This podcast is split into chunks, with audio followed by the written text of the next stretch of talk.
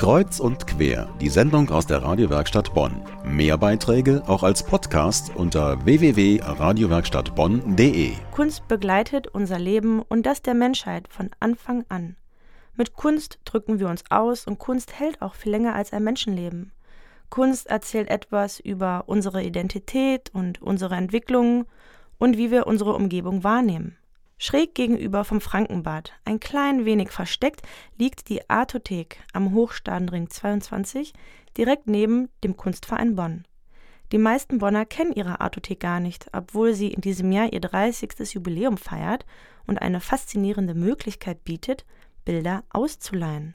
Patricia Gußmann war vor Ort und erzählt Ihnen, wie das geht. Die Studentinnen Hanna und Mona Svedi haben viel zu tun. Sie arbeiten in der Artothek in Bonn und die gehört zu den größten Kunstleihen Deutschlands. Man kann für zwei oder vier oder sechs Monate kann man sich Bilder ausleihen und ähm, ja, also dann sagen sie uns praktisch die Anzahl, ob sie es zwei, vier oder sechs Monate ausleihen wollen und dann kriegen sie die praktisch verpackt und ähm, können sie dann mitnehmen und müssen dann halt auch die Leihfrist einhalten, wenn möglich. Jeder, der Spaß an Kunst hat, kann von der Artothek Bilder ausleihen.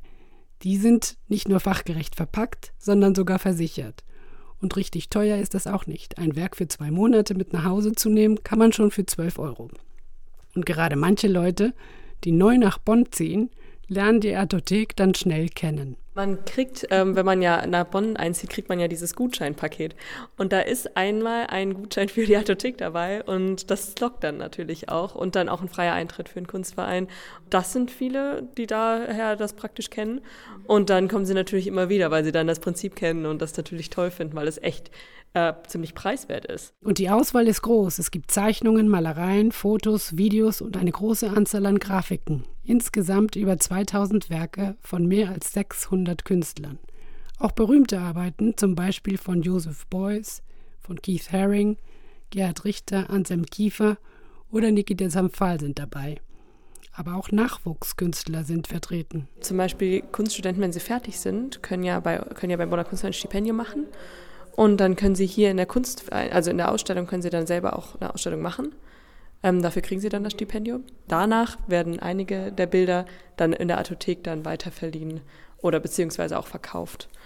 Ähm, so läuft das dann praktisch. Dann werden wir also auch junge Talente werden hier gefördert und ähm, ja, bekommen dann hier auch einen Namen. Der Reiz, eben nicht immer dasselbe Bild an der Wand hängen zu haben, sondern es auszuwechseln und es auch wirklich zu sehen und sich daran zu erfreuen.